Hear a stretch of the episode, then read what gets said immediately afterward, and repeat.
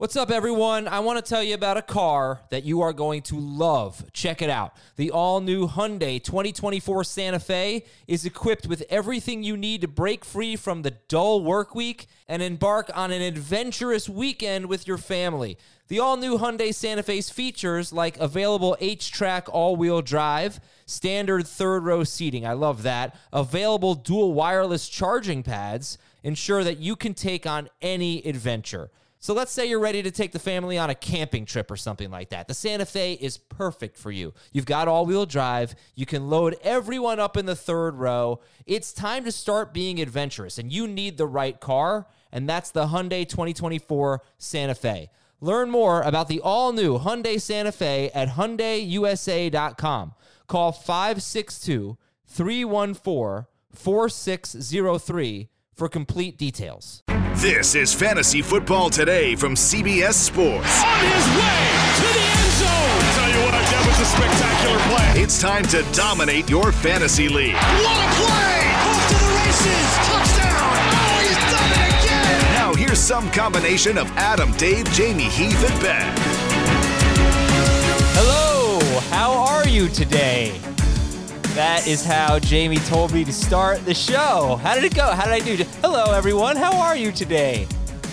How was that? That was wonderful. Good, thank you. Heart. So polite of you. Thank. You. It was polite of me. Yes, I hope everybody out there is having a beautiful Tuesday. Uh, welcome to the show. This is Fantasy Football Today, and we're going to talk about wide receivers with year two quarterbacks. You know, we did see guys like even Mitchell Trubisky and Jared Goff just take these huge steps in year two. Uh, whereas Baker Mayfield and he took a step back. Daniel Jones, Dwayne Haskins. Lately, it hasn't been so great. But the goal is, the idea is, year two quarterbacks should be better than they were as rookies, and that could be great for wide receivers. Jamey and Dave are here. Hi guys, what's going on? What's going on? How are you? What's up, man? All right, yeah. There's not a lot of news today. There's only this one news item. We're, we're getting a breather. We're in that spot in between free agency and the NFL draft Mm-hmm. where th- there isn't a lot of like massive transactional news unless there's like a trade like last Friday. But everything now is going to be about the draft and prospects and pro days and where should this guy rank and where would this guy go? All the BS. All, all the smoke. Yes. So actually, then why don't we do this real quick? Unplanned segment. Tell me one prospect and one team NFL draft match made in heaven. Go ahead, Najee Harris, Atlanta Falcons. Jamey. It's a good one. I'll go uh, Travis Etienne, Miami Dolphins. Okay, I'll take both of them. The draft starts April 29th. That is Thursday, April 29th. We will have extensive coverage for you.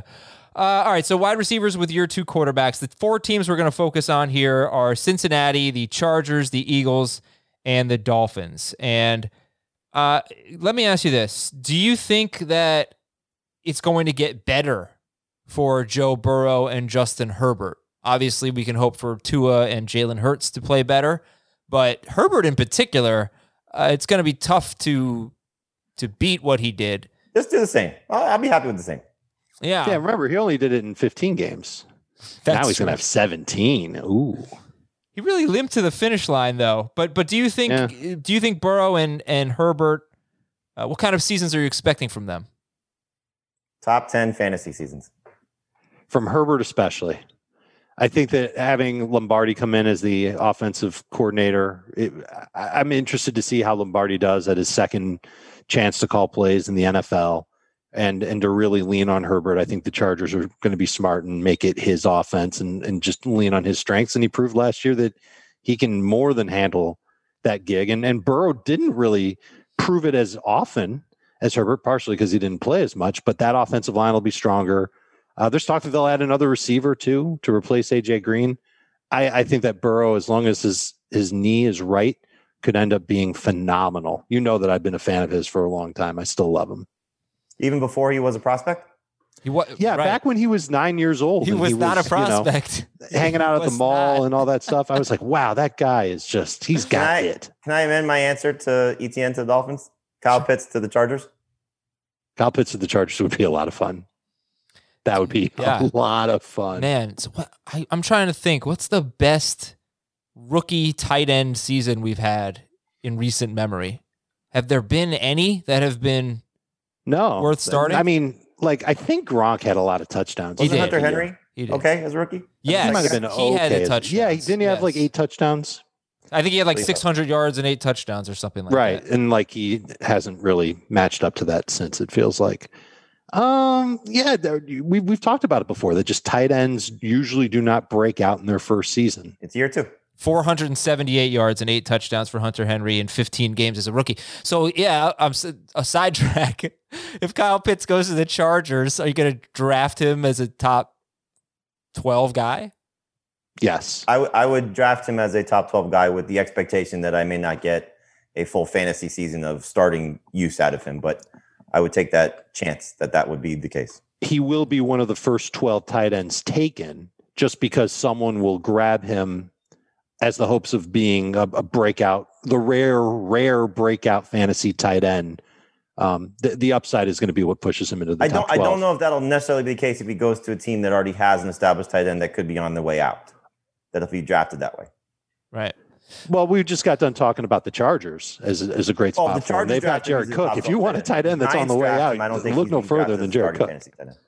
Actually, no, I, I agree with I that. think Jared Cook is a legitimate uh, impediment for a theoretical rookie Yeah, but I mean, end. the, the thing the thing about Pitts is that you're hearing is you know he may not be pegged as a tight end. He may be drafted as a you know hybrid receiver tight end. You know, which is going to be real fun when it's time to franchise tag him. But um, in any event, uh, for you know our purposes and what his lineup designation will be, his position designation will be, and obviously what the NFL team designates him as, that's what you want to keep an eye on. But he's playing no matter where he gets drafted. Okay, well, back to the topic at hand here. There's there's you know something uh, with Justin Herbert that I wonder is if he's going to throw as often as he did. They threw well over 600 times last year, and their defense was really bad. Their defense was also really injured. So as we look at these wide receivers and Keenan Allen, who had a 27% target share, and Keenan Allen played played 14 games, but he left one of them early. So you can do it one of two ways. In his 14 games, he was on pace for 168 targets. In his 13 healthy games, he was on pace for 177 targets. Uh, you know, and this this is the topic of the show: is these wide receivers with year two quarterbacks.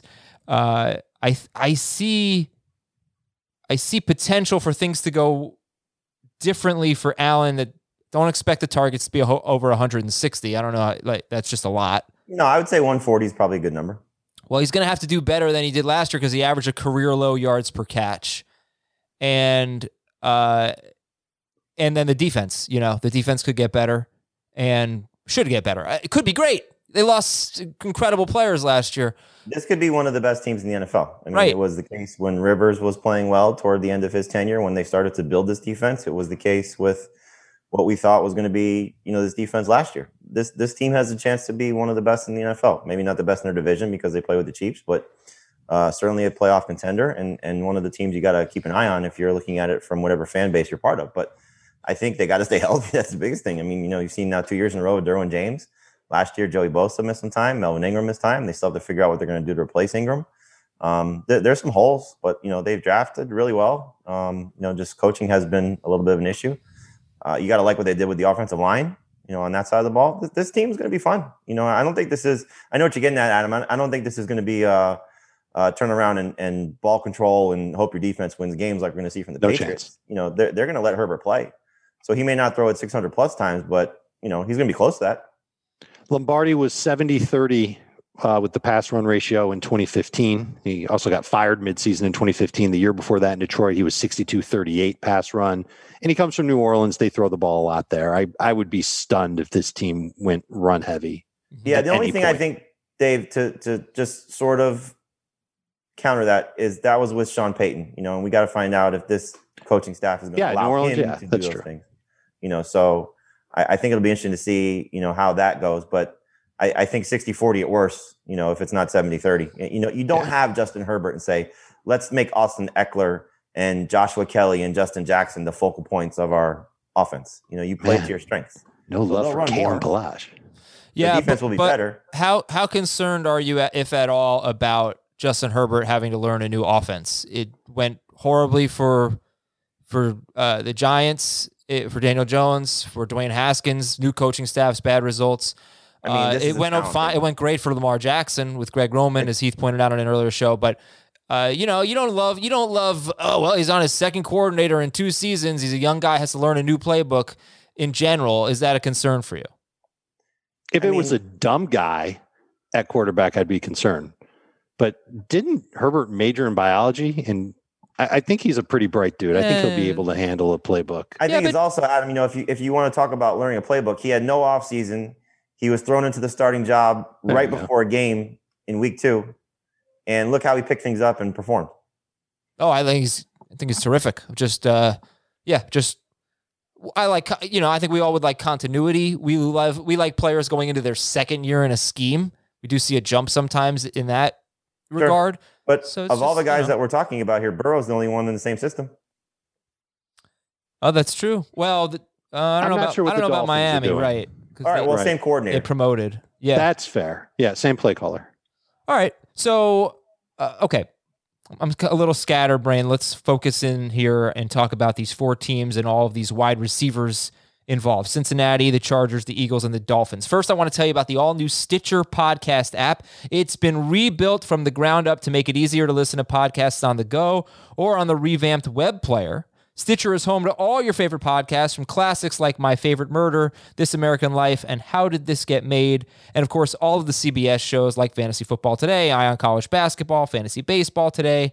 On Stitcher, you have more control, like setting your download preferences per show and the ability to listen at virtually any speed. With Stitcher, you can listen to your podcasts anytime, anywhere. So give the all new Stitcher a try. Download it in the App Store or at stitcherapp.com slash download. All right, looking at these four teams here with sophomore quarterbacks, which wide receivers, if any, are you looking to make the biggest jumps with their quarterbacks? T. T. Higgins. Higgins is the first name out of my mouth. I think he'll be. You know, you're looking at the sophomore. I would hope so. Yeah.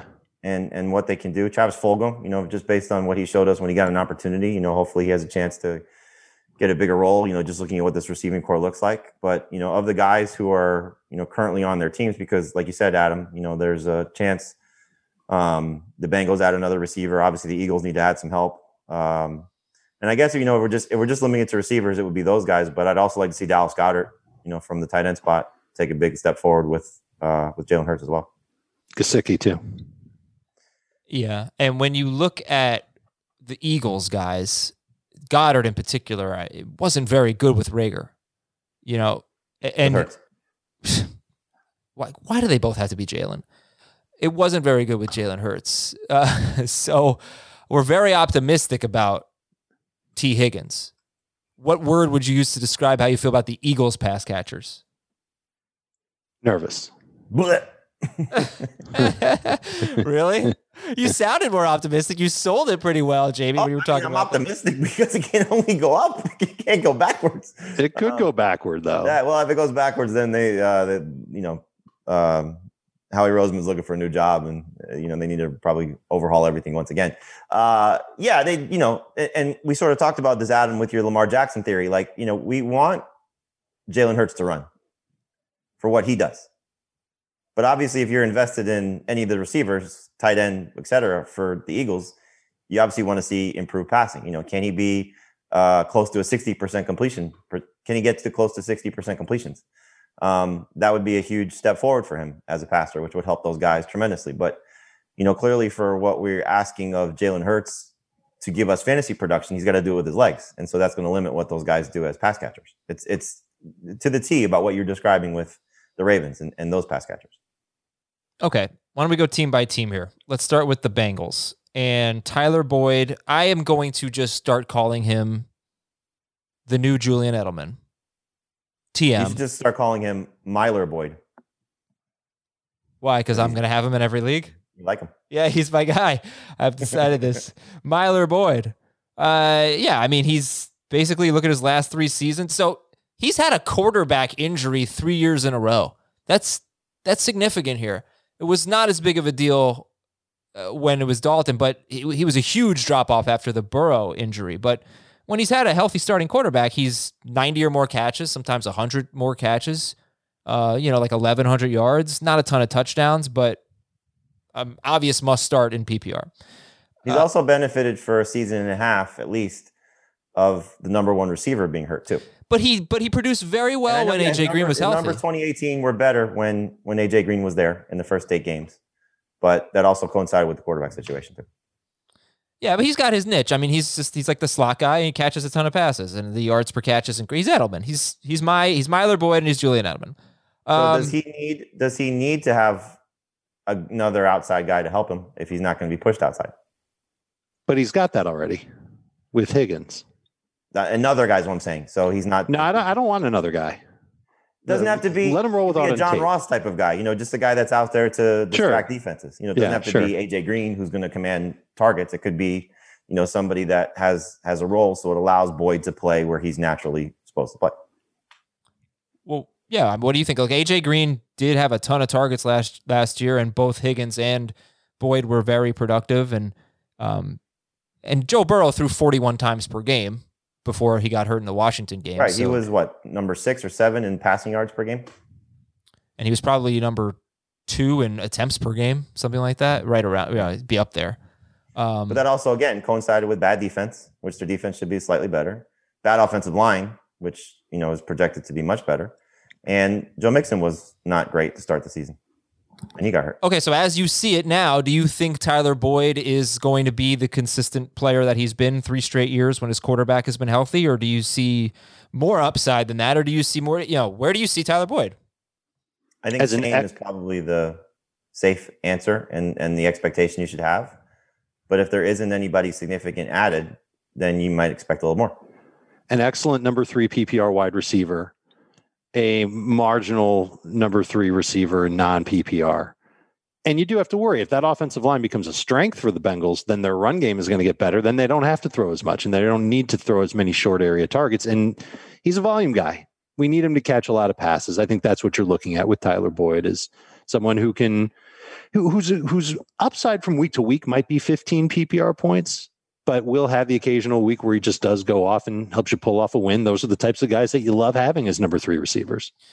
I understand drafting him as a number three receiver, but I, I can make the case that he's better than that. His PPR per game finish in the last three seasons 20th in 2018, 26th in 2019, so just outside the top 24, and 38th last year, but he was 16th per game when Joe Burrow was healthy. So that oh, would he's this. yeah. This is the type of guy. Like you know, go back to the mock drafts that we you know referenced yesterday. Uh, the way that I drafted, this is the type of guy that I I target for sure. and of course, What course does that mean? mu- uh, well, I took three running backs in my first three picks. This is the perfect guy to add to that type of roster. So it's almost like a zero wide receiver strategy where you no, want to load up I- on I'm- running I- backs. I mean, yeah, to a certain extent, Dave, yes. But I, I think it's more along the lines of, you know, you're missing on most likely getting a second top 24 guy. Like I got lucky with the two that I drafted in terms of my rankings. I ended up with Amari Cooper and Diontae Johnson after starting with Ekeler, Akers, and Gibson.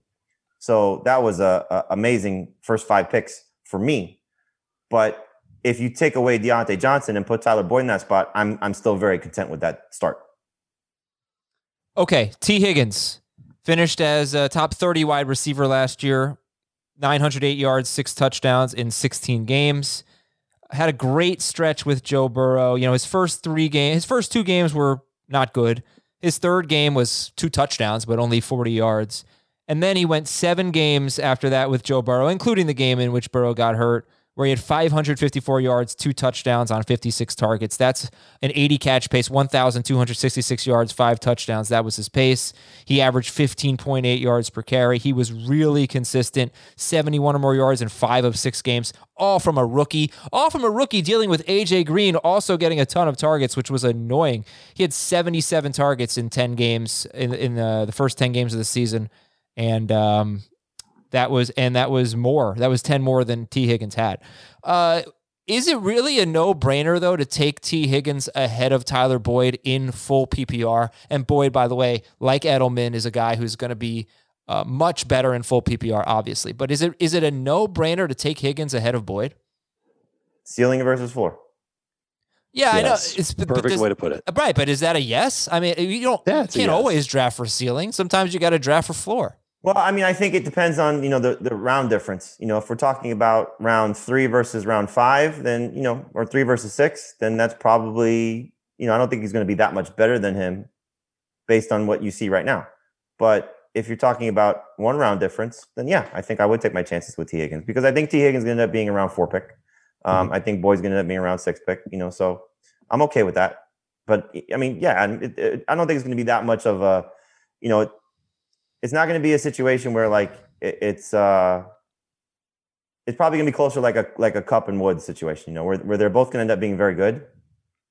And and I guess if you're looking at you want the value pick better, but you know, if Tee Higgins hits, you know, we could be looking at the 2020 Calvin Ridley. We could be looking at you know one of those type of guys, the 2019 Chris Godwin. You know, he has that type of upside. You know, could be a top 10 fantasy receiver. Okay. Uh, all right, then let's move on over to the Chargers and Keenan Allen. By the way, let me tell you where all these guys went in the draft we did last week. So Tee Higgins did go in the fourth round. He went with the last pick of the fourth round. That's 48th overall. And Tyler Boyd, already highlighted yesterday, was great value. He went with the third pick of the seventh round. We look at the Chargers guys, and Keenan Allen was a round three pick. He went right after DK Metcalf, Calvin Ridley. It must have been a running back heavy draft, and plus three tight ends in the first two rounds because Metcalf, Ridley going in round three, and then A.J. Brown, and then Keenan Allen. Keenan Allen has been a top 12 PPR wide receiver on a per game basis four straight seasons. In three of those four seasons, Keenan Allen has been a top eight PPR wide receiver. Uh, extremely, I mean, he's uh, like a better version of Tyler Boyd, I guess. A ton of catches, 1,200 yards is usually where he ends up and was on pace for a career high in touchdowns uh, before he missed the last two games of the season. So, and by the way, he's only missed two games in his last four four seasons combined, and one of them was COVID, uh, COVID list. So, um, yeah, do you think t- uh, that Keenan Allen should be drafted as a top twelve wide receiver? Absolutely, easily. Okay. Do you think he should? I mean, do you think he should go ahead of Metcalf, Ridley, AJ Brown? I don't have him ahead of your argument, but right. I would I would take him ahead of Metcalf. Who'd you say? Keenan Metcalf, Allen? Ridley, and AJ Brown. No, I would go Ridley and AJ Brown over Keenan Allen, but I would take Keenan Allen over Metcalf. I feel the exact same way, but I wouldn't blame anybody for doing the waiting game a little bit with Keenan Allen versus those two guys because there are things that can go wrong with Ridley and Brown where they, you know, could be volume for both of them. Honestly, we we know that Calvin Ridley um, may not be quite as great uh, if Julio stays healthy for the whole season, we'll see. Um, versus AJ Brown, who doesn't have Jonnu and Corey Davis to play off of anymore, and the Tennessee Titans aren't exactly a bastion of passing. So Keenan Allen is steady and he's safe, and if you're getting him in that, what what are we talking about here in a PPR league? Maybe well, between twentieth and thirtieth overall. I think you'd yes. be thrilled. Yes. So Oh, okay, yeah, he went. The Titans are going to throw the ball 415 times, and AJ Brown's going to have 200. Eh, well, well, from your lips. Are you worried about the career low yards per catch and second lowest yards per target of Keenan Allen's career last year? I mean, there's obviously some concern. You know, he's getting what? He's 30. He's late 20s, early 30s. I think so. I'll, I can look it up for you. I got it. I got it. I got it. I got it. I got it. He is 28. He'll be 29 when the season starts. So age shouldn't be a problem. So you know, it could just be one of those situations where it was you know new new quarterback, things are changing. Um, you know, I wouldn't be concerned about it. You know, he's he's obviously not going to be a, a, field stretcher. That's not his game. You know, so he's a he, he's a mid range target. You know, he's obviously a PPR stud. Um, he plays inside, he plays outside. You know, it's always the question with him is can he get somewhere in the eight touchdown range?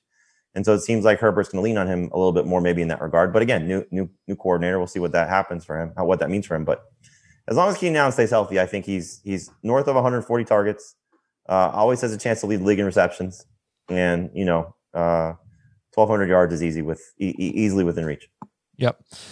Are there any other Chargers wide receivers that you think could be relevant this season? And I, I must repeat, I don't think I said this on today's show, but we can't lose fact uh, lose sight of the fact that Hunter Henry is no longer on the team, and he was second on the team in targets last year. So, uh, Dave, any other Chargers wide receivers? I wouldn't do anything more than throw the dart at Mike Williams with a late round pick, just as bench depth to see how he does the first month of the season. Uh, he didn't connect with Herbert the same way that Keenan Allen did, the same way that Hunter Henry did. And I'm nervous that he's kind of pegged to this limited role of downfield threat who doesn't necessarily get a lot of catchable, consistent, reliable targets on a week to week basis. And I don't know if they've got a number three guy that I would like anything better than like dynasty dart throw. Like Tyron Johnson brought his name up on FFT and five, thought that he had a chance to maybe step into that number three role. We'll see if he does. Uh, we'll see if they don't draft somebody and put them into that role. So I, I, I really think Keenan Allen is just in a great spot to be the continued target hog there. And Mike Williams is like at best a bye week replacement receiver with some potential to become a, a touchdown magnet like we've seen from him on occasion. If you're looking for a pattern, he falls into the pattern of what we've seen each of the last two seasons, and hopefully it happens for him. DeVante Parker was a high first round pick that flopped, and at the end of his rookie deal, he stepped up and played great. Corey Davis last year was a high first round pick who flopped, and at the end of his rookie deal, he stepped up and played well. Mike Williams has flopped so far as a high first round pick. Hopefully, this is the year that things work out for him. So you know, maybe he's the third guy of this trio that we've seen, and he can do the same thing. I, I think if you know if you if you have Mike Williams in dynasty, that's what you're hoping for. If you like Dave said, which I think is right, you want to take a late round flyer on him. That's what you you do, and you you know you get maybe a a Corey Davis type season where he's not going to be a consistent week in week out starter. Parker obviously was that a little bit more toward the end of the 2019 season, but if you can get Corey Davis's numbers out of Mike Williams this year, you'd be thrilled with that. He had 10 plus PPR points in five of 15 games with Justin Herbert. Decidedly not Corey Davis numbers last year. So if he steps it up this year and, and no, turns into not, a 10 point Corey PPR Davis guy. Last year, it's what Corey Davis did. I agree. and right, then turned right. into last year. Right. I, I, get what you're saying. And and I hope that it happens. It would be great for Justin Herbert if that happens. But in, in the case of Parker, we needed like an injury for him to really break out. Uh, Corey Davis did not need an injury. Yeah, that too. Um, but Corey Davis didn't and he did it in a low volume offense. This will be a higher volume offense. Right, but it's also it's also motivation of knowing now I got to play for money. You know, money's on the line for Mike Williams. Money was on the line for Corey Davis. Money was on the line for DeVante Parker. You know, and so yeah, we talk about that a lot. That's something that we do see frequently across the league. You know, the uh, pedigree is there. He was drafted that yeah. high for a reason. Well, I'll yeah. tell you, he went in between two wide receivers in the draft we did. And I, get, let me get your thoughts. He went in between Sterling Shepard and Emmanuel Sanders. Shepard is easy to take in PPR over Mike Williams because you've seen what he has done uh, when he's been healthy. So that's that's easy. Sanders is, you know, I mean, I'll go back to something Ben Gretch said last year, you know, and it kind of, you know, ended up being the opposite because of injuries. But if Michael Thomas stayed healthy for 16 games last year and Drew Brees stayed healthy, what would Emmanuel Sanders have been? Because he didn't do much when Thomas was on the field. When Thomas was off the field, he was fantastic. You know, so if you're looking for the ceiling play, I don't think it's it's it's Sanders, but I would take Shepard over him. Okay, a couple more things I want to bring up here on the Chargers. They have the following picks in the NFL draft. In the first 100 picks, they have 13, 47, 78. And they have 109 as well. So 13, you know, I'm not sure they're going to take a wide receiver at four, at 13. There might not be a lot if of value there. there, he's gone. The other guys, yeah, and Pitts could very well be there, or Pitts could go in the top six or whatever. Uh, we'll have to just have to see. Um, and believe it or not, I mean, this is interesting. Justin Herbert had such a great year, and the team, if you count the 208 yards from Tyrod Taylor, the team threw for 4,548 yards and 31 touchdowns and did not have a thousand yard receiver. Keenan Allen came just short of that. But with Hunter Henry gone, I mean, I don't know. So you just figure if Justin Herbert develops, someone else is going to put up big numbers unless he just really spreads it around and put up useful numbers, fantasy relevant numbers. So this, I think, is really a place we should be looking at. I, I, I really, you know, it just makes sense. If you're going to buy into Justin Herbert, what's it going to be? It's just going to be Keenan Allen and Austin Ekeler all year? Somebody's going to no, have I mean, to do Cook, something. Cook, here. Williams, and Eckler will will certainly be significant factors in the passing game. Obviously, you have to hope for if you're drafting Ekeler like what I did when I took him eighth overall, that you're you're expecting him to be one of the leaders in receptions at the position and continuing to be what he's been when he's been healthy. So that's the hope. But uh, like Dave said, you know, whether it's you know uh, the the other two kids, uh, you know, Guyton as well. Guyton and um, Tyron Johnson, right? You know, or so KJ those, Hill, but Hill's more of a backup to Keenan Allen. Th- those two will have opportunities. Donald Parham, if he's the second tight end, still will have opportunities. You know, Ooh. it's not just going to be one guy and then a second. You know, it's not like the Falcons or it's not like you know one of these teams, the, the Rams, that have two guys that you could say, okay, these two are going to carry this passing attack. It's going to be a group. Why not though? I, that's I guess that's my question. Is Mike Williams really not good enough to be that second guy to give you 900 I mean, go back yards to and what six Williams touchdowns. was two years ago. Yeah, he's had he's he's had flashes for sure. I I don't know. I mm-hmm. I think you know, taking him over He could Emmanuel score Sanders ten is easy. touchdowns again and still have only 600 yards receiving. You know, I mean, that's the type of receiver he is. Okay, we're gonna take a break here. whatever he did, 800 yards. Yeah, we're going to take a break. When we come back, the Eagles and the Dolphins. We'll talk about those two situations, the Eagles and the Dolphins, after this break. The perfect combination of versatile athleisure and training apparel has arrived. Thanks to the visionary minds of New Balance, Clutch Athletics, and Rich Paul, the designs reflect the heart of the athlete and the spirit of the community. With rising defensive football stars Will Anderson and Chase Young on the roster, Clutch Athletics brings the best innovative gear to all athletes, giving them style and performance on and off the field. Learn more and purchase Clutch Athletics at newbalance.com. This episode is brought to you by Progressive Insurance. Whether you love true crime or comedy, celebrity interviews or news, you call the shots on what's in your podcast queue. And guess what? Now you can call them on your auto insurance too with the Name Your Price tool from Progressive. It works just the way it sounds. You tell Progressive how much you want to pay for car insurance, and they'll show you coverage options that fit your budget. Get your quote today at progressive.com to join the over 28 million drivers who trust Progressive. Progressive Casualty Insurance Company and Affiliates. Price and coverage match limited by state law. Jalen Hurts, it was exciting. Wasn't a great passer in his uh, brief stint as a starter in his 3.75 NFL starts.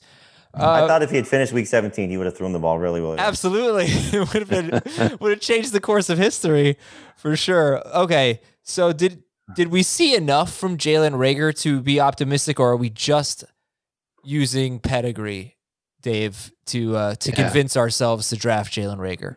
For me, it's mostly pedigree. And I was very excited about Reagor when he came out of TCU. There is a little bit of excitement when looking back at Jalen Hurts and how often he threw deep. And he's kind of like Deshaun Watson in that regard. When he gets out of the pocket, he's going to do one of two things. He's either going to run or he's going to chuck it deep.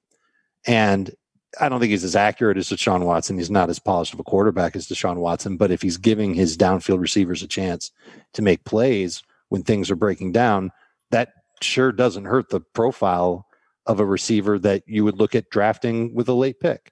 And that's what Reagor is, is somebody that you're just hoping is that guy in Philadelphia that connects with Hurts in Philadelphia, that takes his game to the next level with Nick Sirianni coaching him.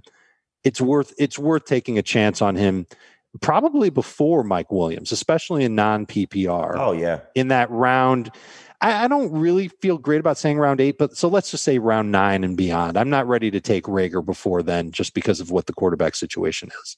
And they're like you said, Adam, they're going to add somebody. They're they're they're not done. They have to. If, if this is what they're doing, then they're not doing any justice to what Jalen Hurts hopefully can become. You know, so trading back to twelve, you know, we'll see if they're still able to get one of the guys that they love. You know, you know, depending on what mock draft you look like, you could see one of the top trio of receivers there. But it doesn't have to be just a first round guy, as we've talked about. Terry McLaurin, Tee Higgins, you know, just two in the last two drafts that have been past day one, past round one picks, past day one picks uh, have the chance to be obviously stars. McLaurin's proven it over two seasons, and, and and Higgins shows you what the upside could be. So it doesn't have to be just a a first round pick, but you got to give this kid some help. I do think though that the biggest thing that's going to help Jalen Hurts as a passer is he's not running for his life because of his offensive line. He's going to have much better protection this time around. Last year was a disaster for Wentz, and it was a disaster for Hurts. And so again, we like that because then he made plays outside the pocket, ran and did all those things. That was uh, was very successful for the people who picked him up. But I do think that any quarterback needs time to throw, and he's going to get much better time to throw, no matter who he's throwing to at this point. Is this a spot? And this might make you puke, James. So uh, apologies in advance. Yeah, advance. we're on Is video, this a spot- so is yeah. is this a spot where Kyle Pitts could go? Oh, absolutely. Thinking about the versatility that absolutely. Frank Reich and Yeah. and all the West Coasters really love Sure. doing with their tight end. But this, I think, is then he's more of a receiver than he is a tight end. Oh, he's going to be more of a receiver than a tight end. no well, I mean, you know what I he mean. I think I think they're drafting him to. You're you know you're you're you're looking at your roster. and You're saying we don't have two great tight ends. We have a great tight end and a great receiver. And what I look at when I see the Eagles roster right now is they've got a lot of speed. They don't have a lot of size. Goedert is their size. If Go they add somebody like Pitts, I, I don't know if Fulgham is. Yes, he's got size. I don't know if he's going to play a lot. Um, but And for what it's especially if they still the first on draft Pitts, right now. yeah, that's what they have. Um, but Pitts would give them size, speed, all kinds of matchup Sure. issues that would really help out Jalen Hurts. If I were an Eagles fan, uh, and I see them move to 12 in the draft, that's what I'm hoping they actually do. Yeah, they have to have a pretty good feel for the board because at six they controlled their destiny in terms of pass catcher. You know, they Mhm. had the opportunity to see whichever guy falls to them, whichever the guy the Dolphins would not have taken at three if they stayed there. Um, you know, you, don't know what the Falcons now are going to do, uh, assuming they go offensive line at this point. But you know, again, you don't know what's going to happen with their their pick. You know, so Yeah. it, it's very interesting to see what's going to happen at twelve. They, you know, they lost the opportunity to control their own destiny, but they added some draft capital, so can't fault them for trying to. Uh, play the board, and if they play it right, you know, you could still see DeVonta Smith or Chase or Waddle or Pitts. Yeah. If they pass on one of those four guys, I think they're making a mistake. I think it's a very good chance that they will uh, get one of the one of the three wide receivers or the tight end. If you do the math, if you expect five quarterbacks to be drafted, and what you just heard uh, was a Kyle Shanahan or John Lynch? I think said they they were going to get left at the altar if they had stayed at twelve, or whether they were at thirteen. They were twelve, 12. right? The Niners, right? Yeah, they were 12. I don't know exactly what he meant by that, but he was obviously talking about quarterbacks. But if you have five quarterbacks, two offensive tackles, that's seven picks. Now you've got three wide receivers and one tight end. That's 11 picks. The Eagles pick 12th. I think the Giants You are know, the probably. Giants are taking Parsons at this point. Right? I think they're probably going with a, a pass rusher. Uh, ma- Parsons, I guess maybe, but I think one of the Miami defensive ends would make sense. So, uh, but I think they're going defense uh, since they signed Kenny Golladay. But you know, you never know. They could go best player available. I think there's They a might great go chance. running back at him. Yeah, there's a great chance that uh, that the Eagles can can get either Pitts or one of the top three wide receivers. They just need they basically just need one. They need all five quarterbacks to go, two left tackles, which I think will happen, and then one defensive player. Uh, all right. Anyway, Travis Fulgham. What? Look at that stretch. His first five games, 435 yards and four touchdowns. That's almost a 1,400 yard pace. His last eight games, 104 yards combined. Did not have 30 yards in any of those games. What? That was one of the strange. That's going to be one of the strangest fantasy stretches, like in in recent history. the uh, minute the old guys got healthy, he was a disaster. Well, look, the old guys aren't. You know, Zach Ertz still there, but may not be there. Jeffery's gone. Do you see any reason to put him on your scout team, Travis Fulgham? I Like think on the he's Eagles scout behind the the Mike Williams group. You know, Uh-huh. if you're if you're just taking a flyer, but I think if uh, and and Ben could chime in if I remember the draft correctly. I think Ben Schragg drafted him, um, in the mock draft. Yeah, I took him real late because Yeah. who knows if he's the only guy. Well, he won't be the only. Right. Well, Reagor's there, but then again, Reagor's not like Reagor was so good. No, and Reagor's not going to be, you know, Reagor's not going to be a guy that's, you know, seven plus targets on a consistent basis. Not that Fulgham is either, but, you know, I, I think when you're looking at it from a guy who makes sense for a quarterback like Hurts, big target, you know, hopefully good catch radius, and and can make some some plays. So, you know, he's he's going to be on the team to, to whatever capacity he's he's playing. You know, whether he's the fourth guy or the second guy, you know, he, he's he's got to have a role unless they're just completely revamping their entire receiving corps. But the fact that they did nothing in free agency speaks to they're probably going to add, you know, maybe one or two, uh, but they're going to be young and inexperienced. So uh, Fulgham's a guy that you take, you know, depending how deep your draft is with with a late round flyer. Wouldn't surprise me if we have uh, uh, a game or two where you're saying I had to have him, you know, off the waiver wire, but he's not going to be consistent. I mean, you know, that that showed you that, and the quarterback showed you that. All right, last question on the Eagles here. Let's say they draft Waddle at uh, at twelfth overall, and they get rid of Zach Ertz, and their receivers look like Reagor, Waddle, Dallas Goedert. I believe Zach Ertz led the team in receiving three straight seasons. So, with that said, who would lead the team in receiving? Would it be Goedert? Would it be Reagor? Would it be Waddle? Who would you think would lead the team in receiving? Goedert. Goedert, then Waddle, then Reagor. Okay. Let's move on to the Miami Dolphins. Of these four teams, this one feels the I, I don't do projections, but the hardest to project for me. What do you guys think? Yeah, I mean, you know, I don't think they're done either with their receiving corps. You know, whether it's Pitts or one of the three receivers. You know, I mean, they did exactly what they needed to do to guarantee them still control of of getting one of the top four guys that they want. You know, they're not leaving it up to chance like the Eagles did.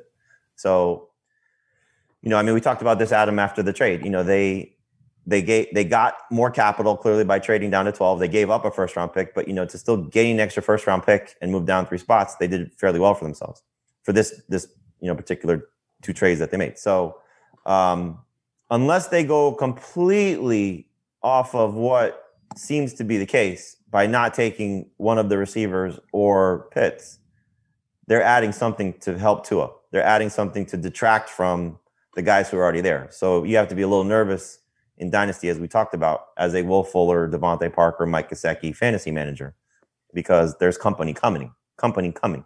But from the standpoint of the quarterback, this is the model you look for. This is what the Bills did. This is what the Cardinals did. They added to their young quarterback and said, "Here are the tools. Now you have to take advantage of the tools." And you got to be, you know, excited about that if you're uh, in the Tua Tagovailoa camp.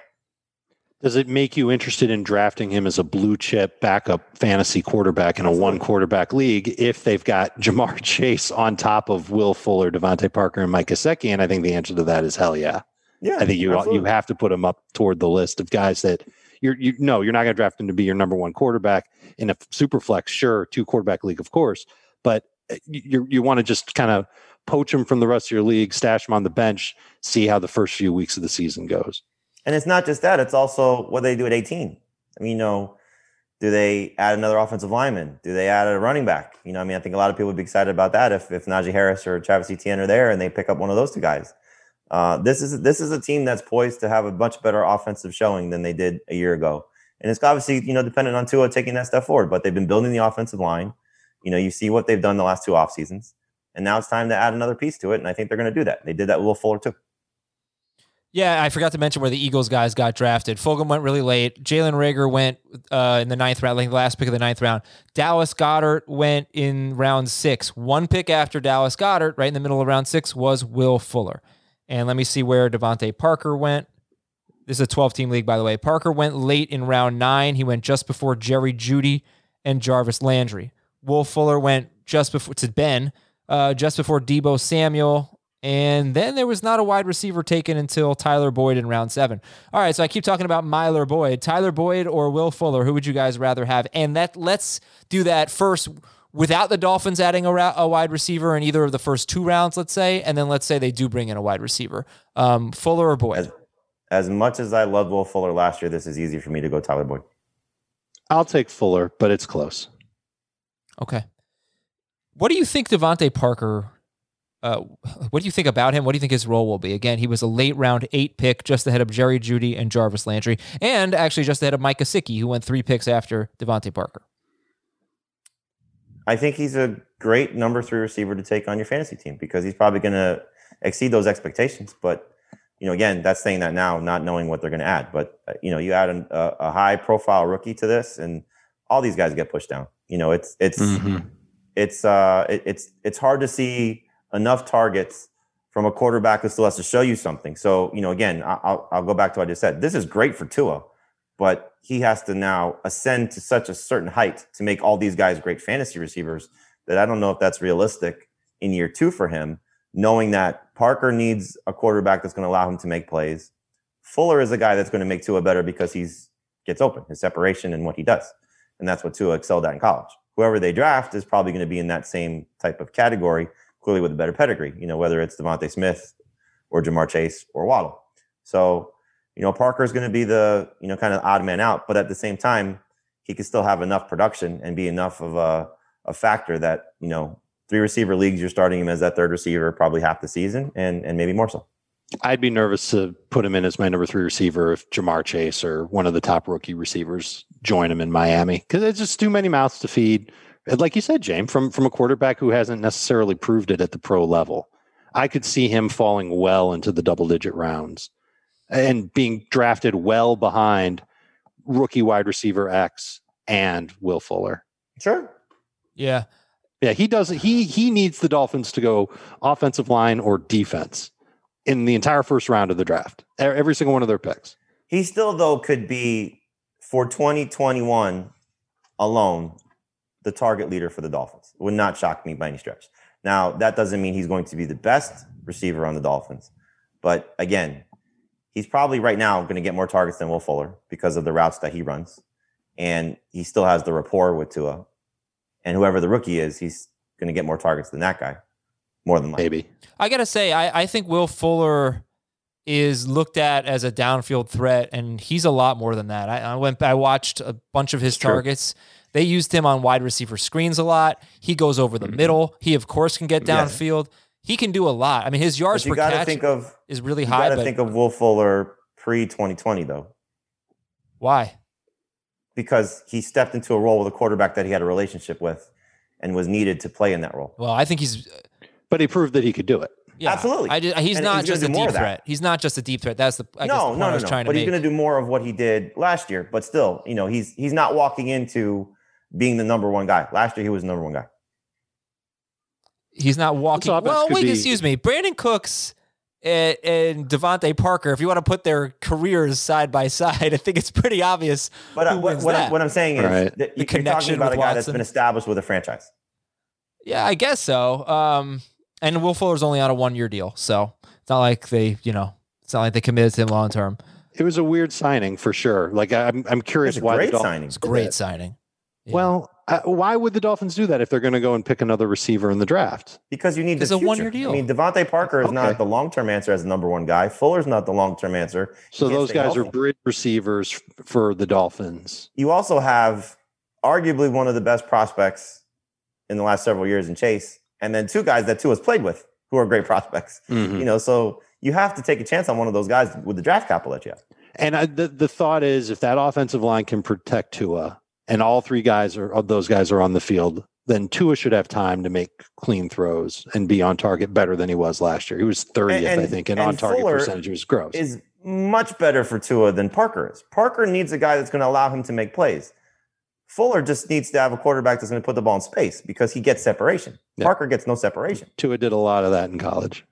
Yeah, I'm not, sure, I'm not sure that we know exactly what kind of quarterback Tua is going to be. That's that is why I find this team difficult. It's just I almost want to throw away the first year for Tua. You know, it just he had he had really no offseason and uh, got pulled in a couple of games. And the production with DeVante Parker was horrible. DeVante Parker had three games all season with more than 70 yards, and in all three of those games, he had 12 or more targets. And those were his only games with double digit targets. So basically, when he did not have double digit targets, he did not get to 70 yards. It was a bad year for him in that regard. But he also, like, he played half a game against New England in week one and put up 47 yards on Stephon Gilmore. Yeah, I don't know if they were all on Gilmore. Uh, he, he has shown at times that he is really, really good. That DeVante Parker is tricky. He was awesome down the stretch in 2019. He had the, remember week 17 of 2019? Stephon Gilmore was amazing that year, and he had like 130 yards or something. He had the best game of any wide receiver against the Patriots all year. Uh, so you wonder if that player is still there. He played a little bit banged up last year, did not connect well with Tua, had a lot of almost touchdowns. I remember that. Uh, but then Will Fuller, I, I think Will Fuller is terrific. I think he showed it last year. I talked about the yards per target stat. He's he's amazing in that regard over the last three seasons. So there's a lot of talent, and there's only going to be more talent. And then there's Gesicki, who went three picks after DeVante Parker. And who would you guys take first? Gesicki with the position scarcity or Parker? Gesicki. Jamey, Gesicki, Parker? Sorry, I have a three year old Uh, yeah, I hear him. Um, who does he want? uh, as it stands right now, I'd rather have Gesicki. Okay. All right. We got a lot of emails to read. We also have a fantasy baseball season that's about to start. And uh, fantasy baseball today in five is your best bet to kind of just stay up to date if you don't have a lot of time to listen to the full length show, which is terrific. Check out Fantasy Baseball Today in 5 with Frank Stampfl, Scott White, and Chris Towers. Yeah, it is the best way to stay up to date with the biggest news items in fantasy baseball in five minutes or less. This is going to drop in your feed at 3 a.m. every morning. So, first thing in the morning, if you need to know who do I pick up, which waiver claims or which free agents to add, you check out fantasy football today in five or fantasy baseball today in five. Also, Ben, correct me if I'm wrong, but they are going to record their episodes, their full length episodes at night. And if you want to just watch those, you can watch it on their YouTube page. They'll do those They'll live. be live on YouTube 11 p.m., 11:30 p.m. Eastern every single night, Sunday through Thursday. So full length episode live on YouTube, and then FBT and five every single morning, five minutes before breakfast. Get caught up right away. Is that youtube.com slash fantasy baseball today? Exactly right. All right, perfect. Let's read some emails. This is from Ted. Dear Tony, Antonio, and Rob. Those are tight ends. Patriots. No, Uh, I'm sorry, not Patriots. Legendary Tony- tight ends. Gonzalez, Yeah. Gates, and Gronkowski. Oh, they all have G's. Cool. We have an annual keeper league, and one player on each team must be kept, and that is your first round pick. It's a half PPR league, uh, three receivers. Well, I won last year, so now I have to decide who do I keep: Barkley, Adams, Jefferson, or Kelce. Um, he's actually leaning Kelce, but who would you guys keep? Barkley, Adams, Jefferson, Kelce. Barkley. It's Saquon. It's who I would take first from this group in a in a regular draft. Okay. Brandon, where's Brandon from? Brandon's from Laramie, Wyoming. 12 team PPR Superflex League. Why isn't Brandon from Brandon? It's a great question, Dave. Sorry, he's from Wyoming, man. Uh, People live in Wyoming too. Don't hate on him. has anybody ever been to Wyoming? No. Nope. My parents have. They enjoyed it very much. Okay, Brandon from Wyoming says 12 team PPR Superflex League. I can only When keep did they go to one. Wyoming? Uh, two or three years ago for a wedding. Why? Were you there? I was wondering, maybe you were conceived in Wyoming. what? What the hell? Why do I have to think about that right now? Oh my goodness! All right, Went And- to one of those getaway romantic ranches. Yeah, they eloped to Jackson Hole, Wyoming, and got married. Antonio Gibson, DeAndre Swift, Cam Akers, or Aaron Jones. Who are you keeping? Uh, Antonio Gibson, DeAndre Swift, Cam Akers, or Aaron Jones? Jones. I think I'm keeping Jones as well. Closest to Wyoming. Keep up with the Jones. That's enough here. What's up? Um, this is from uh, this is from Xavier from Harrisburg. What's up, Mike, Kyle, My and wife's from Harrisburg. I don't care. I, I don't believe you any. I don't believe anything you say. Mike, Nothing? Kyle, and Kenny. Mike, You're a Kyle. very handsome man. th- ugh. What's up, Mike, Kyle, and Kenny? Who are they? Kyle and Kenny.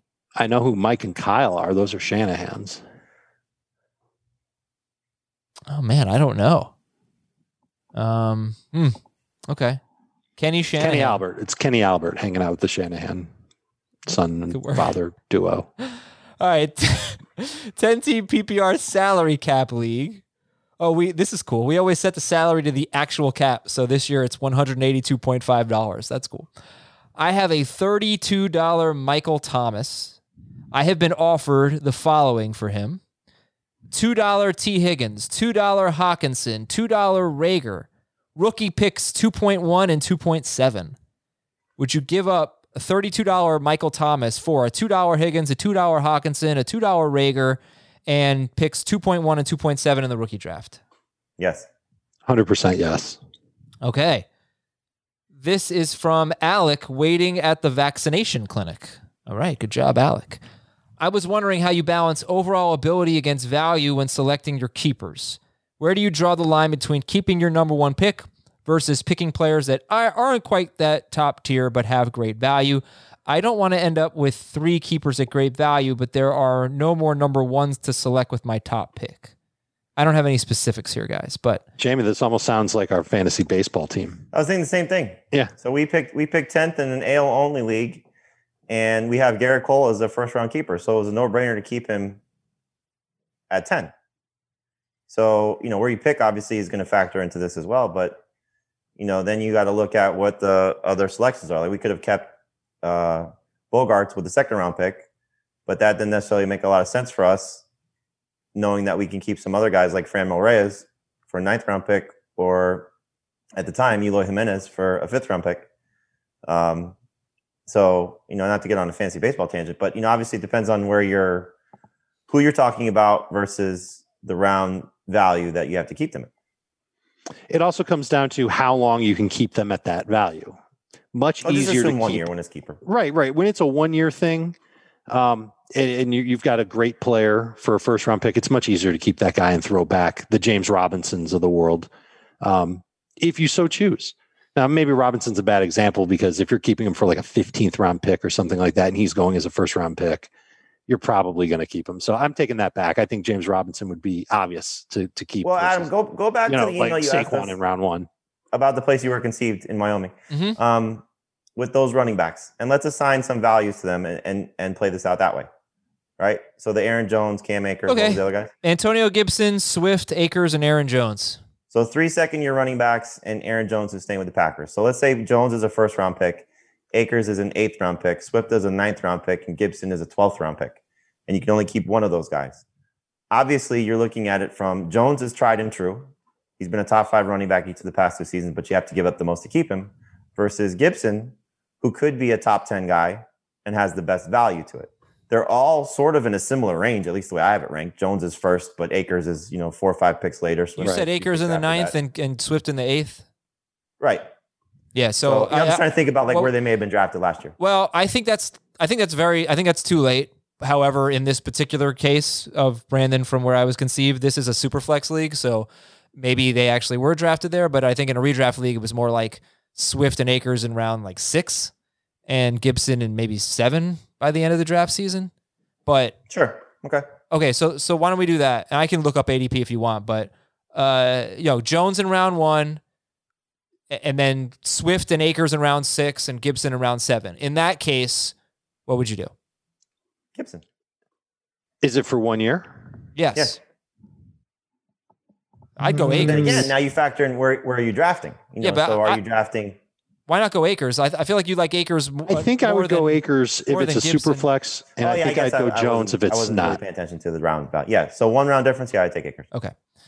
All right, let's read a few more here. Uh, this is from Steve. What you think? I received Deshaun Watson.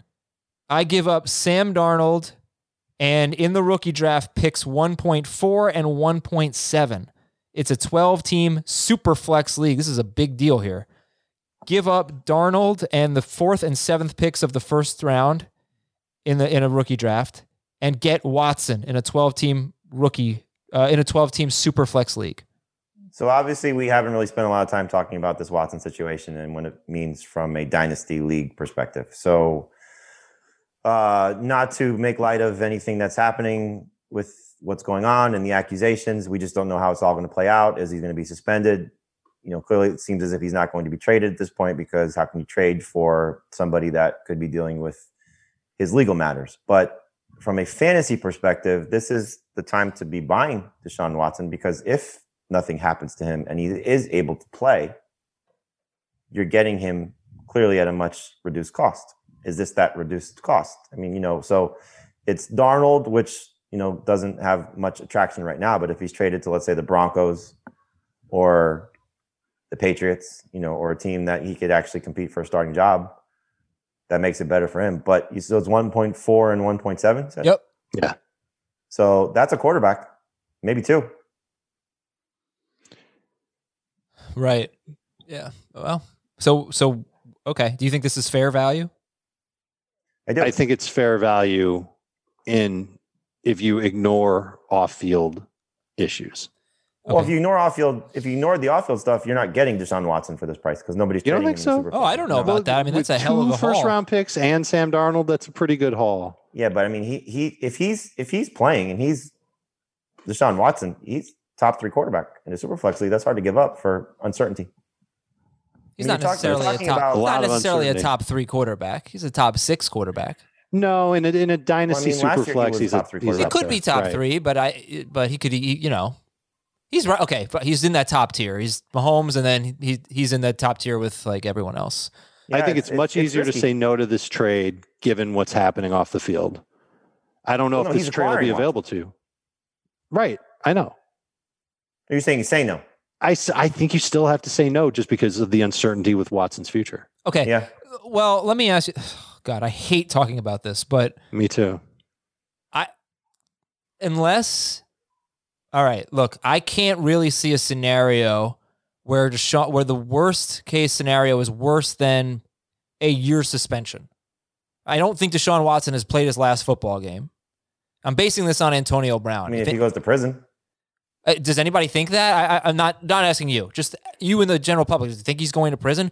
I don't i mean he's getting these are civil suits. If you're really making this decision um i don't know what happened but right now I don't think he's played his last football game. So that's all I'm saying. You know, it's just it's just unfortunate. But uh, anyway, If- I um, put it this way: if you have a dynasty team that is in a position to win now, it's not a bad move to acquire him. If if you're giving up rookie picks, if you're in a rebuild mode, it's probably not the right move to make.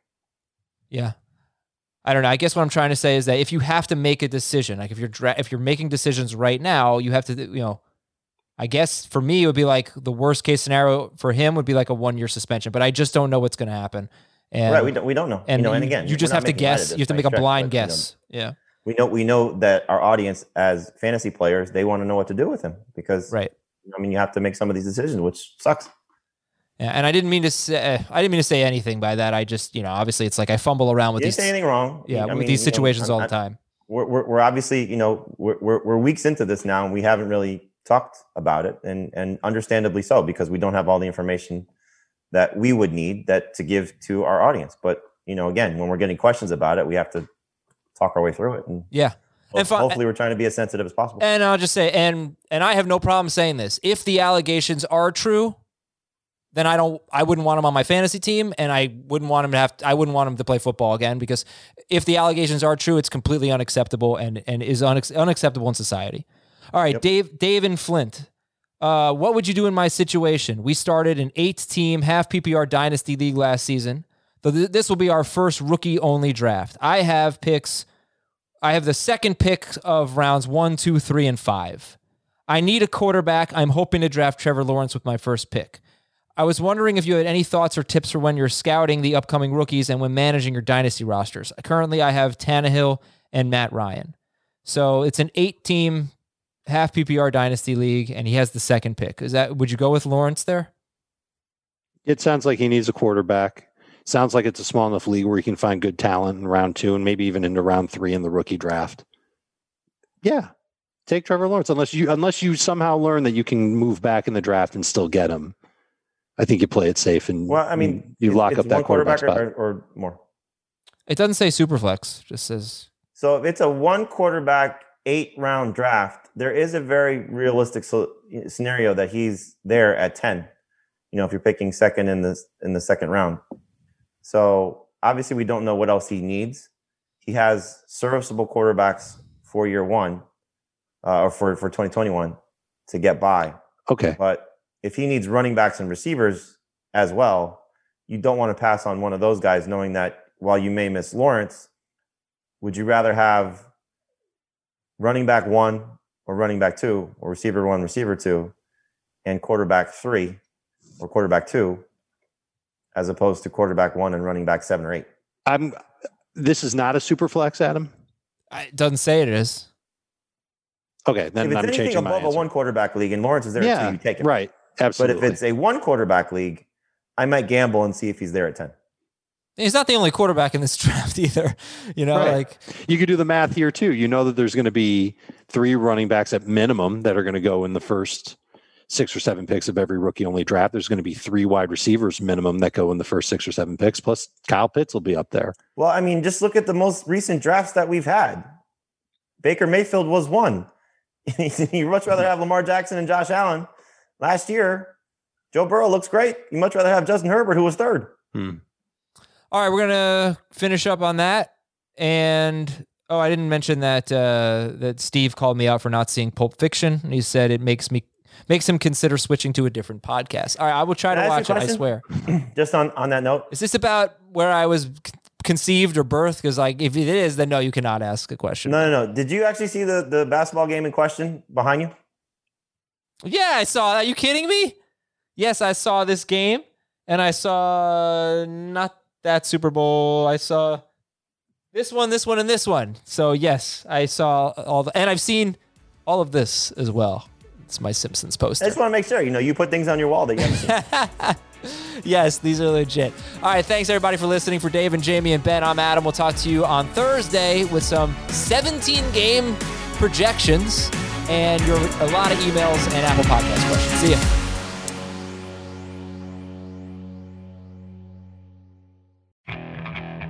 Okay, picture this. It's Friday afternoon when a thought hits you. I can waste another weekend doing the same old whatever, or I can conquer it. I can hop into my all new Hyundai Santa Fe and hit the road. Any road. The steeper, the better. Because my all new Santa Fe is available with HTRAC, all wheel drive, so I can hit the trail without a worry in the world. Heck, with three rows and best in class rear cargo space, I can pack the whole family in with all our gear. We've got available dual wireless charging for our phones, so we'll never lose touch with civilization, and we won't lose touch with the primordial power of Mother Earth. So, which is it?